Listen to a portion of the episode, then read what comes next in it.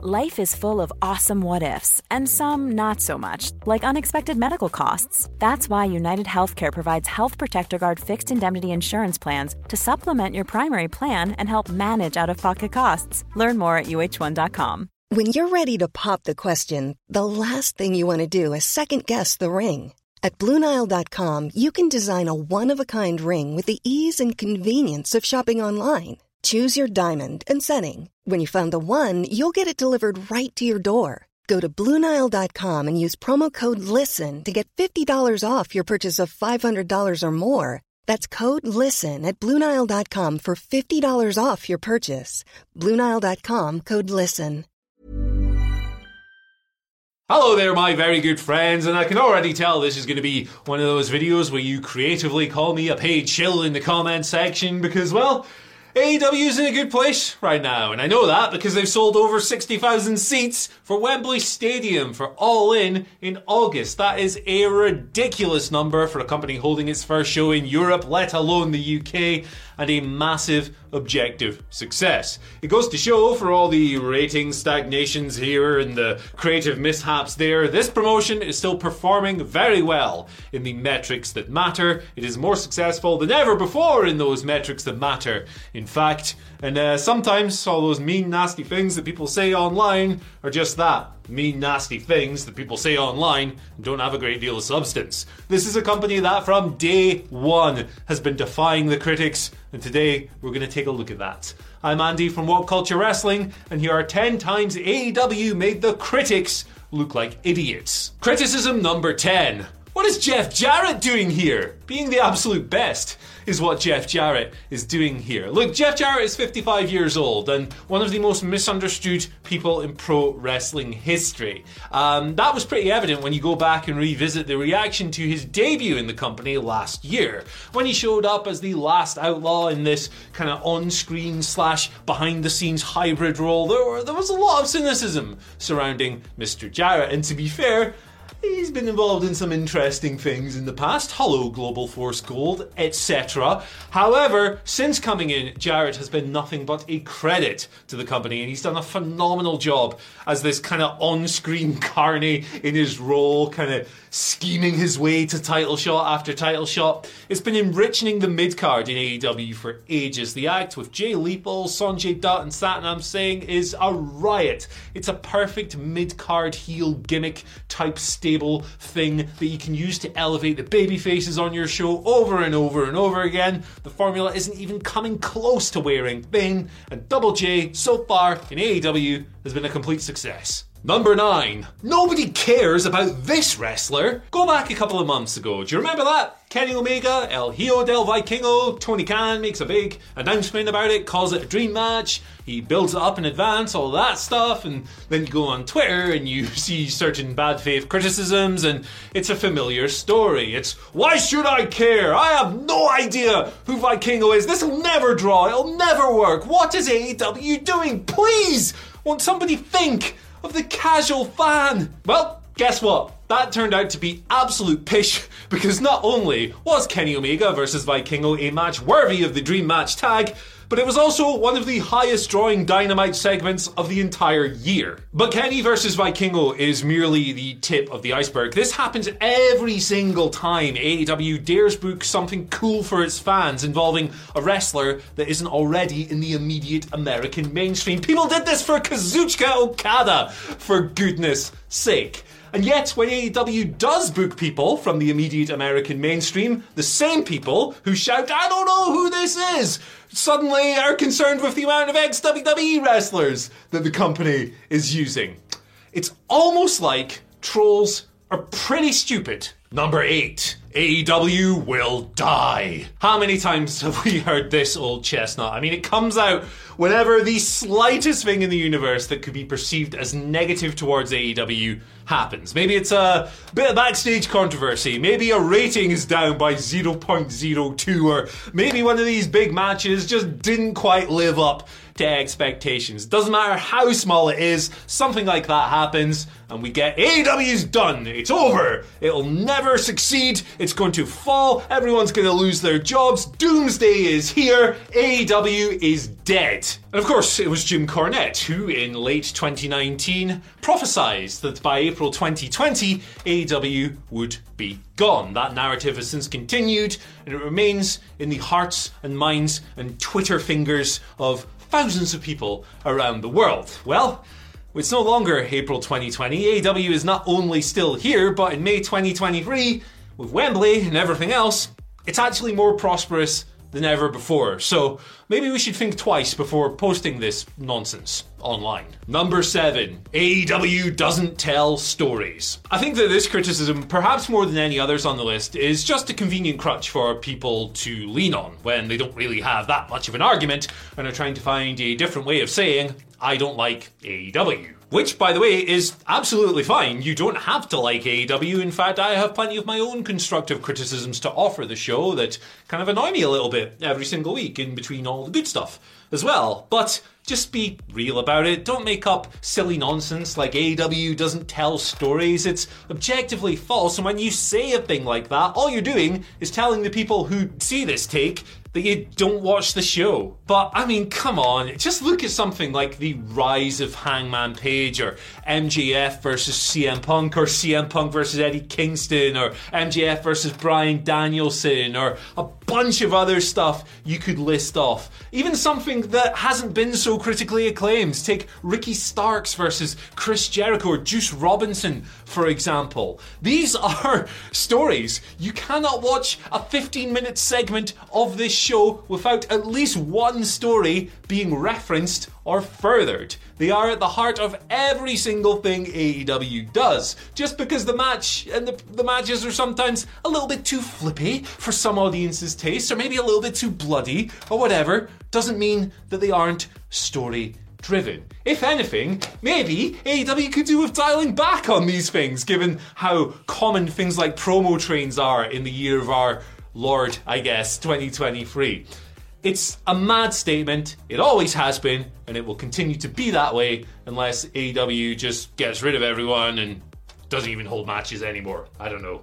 Number 6. These wrestlers will never get over. Orange Cassidy is probably the best example to use here because it continues today, and that's mental. Whenever this guy steps out onto the stage, he's getting a monster pop, and that level of investment only continues when he gets in the ring and starts working his unique gimmick and style. The sloth thing, the slacker, whatever you want to call it, is hugely over. Listen to the crowds. That's what over means. You don't have to like these wrestlers to admit they're over, and you shouldn't let your distaste towards them or the things you don't like about them get in the way of acknowledging that they are over. Darby Allin's another good example. He was too small, too weird, and Kenny Omega, well, he'll never work as a top-level star on American television. He's never going to get over as world champion. There's a bunch of other ones as well, including less obvious figures like Christian Cage, one of the most charismatic American/Canadian wrestlers of all time, who we were told by people who said he was never going to get over that his first few months in AEW were dry and boring. He headlined a pay-per-view, for goodness sake. And despite all these criticisms, what happens invariably when these people come out and do their thing? They get a thunderous reaction, be it cheers when they're on the babyface side or boos when they're heels. Do you know what that is? Overness. If you're looking for plump lips that last, you need to know about Juvederm lip fillers. With Juvederm Volbella XC and Juvederm Ultra XC, your lip look, whether it's subtle or bold, can last up to 1 full year with optimal treatment and no additional maintenance. Find a licensed specialist and see if it's right for you at Juvederm.com today. That's Juvederm.com. Add fullness to lips in adults over 21 with Juvederm Volbella XC or Juvederm Ultra XC. Do not use if you have severe allergies or a history of severe allergic reactions, or if you're allergic to lidocaine or the proteins used in Juvederm. Tell your doctor if you have a history of scarring or taking medicines that decrease the body's immune response or that can prolong bleeding. Common side effects include injection site redness, swelling, pain, tenderness, firmness, lumps, bumps, bruising, discoloration, or itching. As with all fillers, there's a rare risk of unintentional injection into a blood vessel, which can cause vision abnormalities, blindness, stroke, temporary scabs, or scarring. For full, important safety information, visit Juvederm.com. Burrow's furniture is built for the way you live. From ensuring easy assembly and disassembly to honoring highly requested new colors for their award-winning seating, they always have their customers in mind. Their modular seating is made out of durable materials to last and grow with you. And with Burrow, you always get fast, free shipping. Get up to 60% off during Burrow's Memorial Day sale at burrow.com/ACAST. That's burrow.com/ACAST. burrow.com/ACAST. A lot can happen in 3 years, like a chatbot may be your new best friend. But what won't change? Needing health insurance. UnitedHealthcare Tri-Term Medical Plans, underwritten by Golden Rule Insurance Company, offer flexible, budget-friendly coverage that lasts nearly 3 years in some states. Learn more at uh1.com. Number 5, Chris Jericho is finished. You'd think by now that people would have learned not to bet against pro wrestling's ultimate master of reinvention and call out things like, the man is done, he's over, he's finished, he's never going to offer anything again. Yet despite this happening every single time, every single reinvention, every Le Champion, Painmaker, Jericho Appreciation Society, Inner Circle, whatever, we still get towards the end of a run when a little bit of steam is starting to fade away and he's not quite being as effective as he was. We still get people saying Chris Jericho is finished. And then what does he do? Invariably, he reinvents himself, he gets over again, and he becomes a huge boon to the product all the same.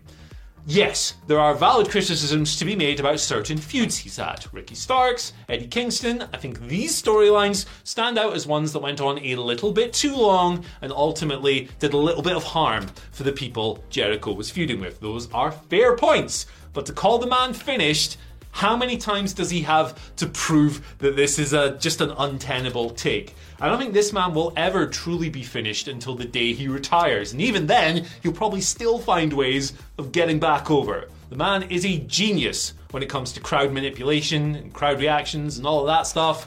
And we should probably all stop being a bit silly when he doesn't quite hit the mark at the end of a run. Number 4, Hangman Page will never get over. We've already discovered this topic a little bit, but I think Hangman kind of deserves his own entry because he's pretty much AEW's main character at this point. And if AEW ever ends up letting go of Hangman, well, I think it's probably going to feel a little bit like The Office did when Steve Carell left. There'll still be some good stuff, but the peak just won't be there, and it won't feel quite as special as it did before, maybe even just a little bit empty. Hangman Page will never get over has turned out to be a completely preposterous take. This audience loves Hanger. He is over through the roof, sometimes getting more incredible reactions than standard bigger names on the roster. The guy is not quite homegrown, obviously. He was in Ring of Honor before and New Japan and a bunch of other great places as well. But he is somebody that AEW has invested in and it has paid off spectacularly. Number 3, NXT will beat them in the ratings. And I mean...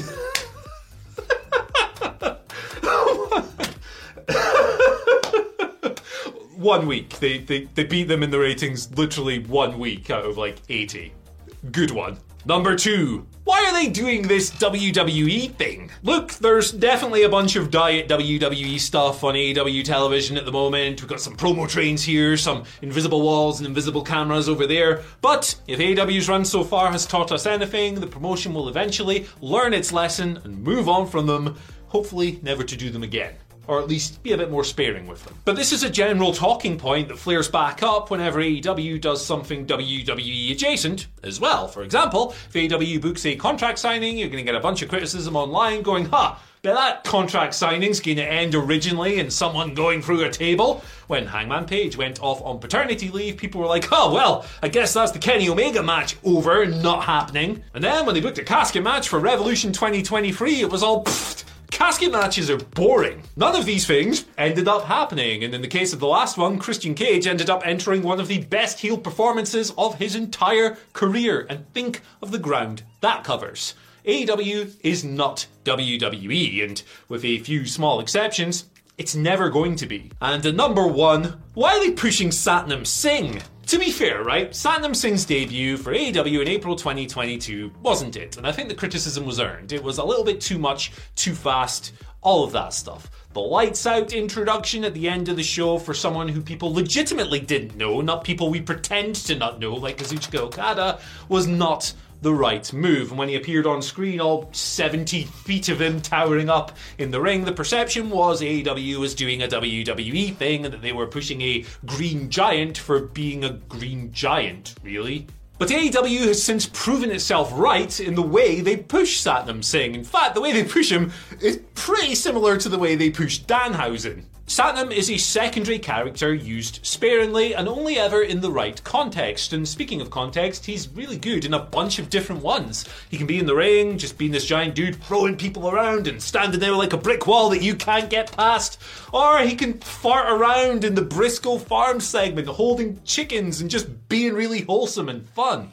The positives are accentuated and the negatives are hidden. That's literally pro wrestling booking 101. And guys, Satnam Singh rules. Get on the bandwagon right now or get ran over by it. But anyway, that's it. We're done here. That's my list of 10 times AEW made the critics look like idiots. If you've got any more, down in the comments section, let us know. Let's get a conversation going. Don't forget to like, share, subscribe, and ring the bell for notifications as well. And then you can follow us on Twitter at WhatCultureWWE and myself at Andy H. Murray. The H stands for hey, bye.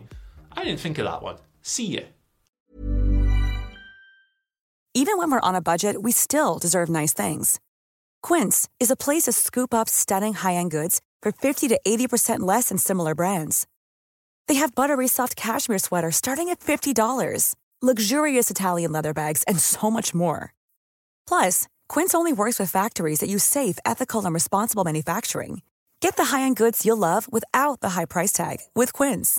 Go to quince.com/style for free shipping and 365-day returns. Mom deserves the best, and there's no better place to shop for Mother's Day than Whole Foods Market. They're your destination for unbeatable savings, from premium gifts to show-stopping flowers and irresistible desserts. Start by saving 33% with Prime on all body care and candles. Then get a 15-stem bunch of tulips for just $9.99 each with Prime. Round out Mom's menu with festive rosé, irresistible berry chantilly cake, and more special treats. Come celebrate Mother's Day at Whole Foods Market.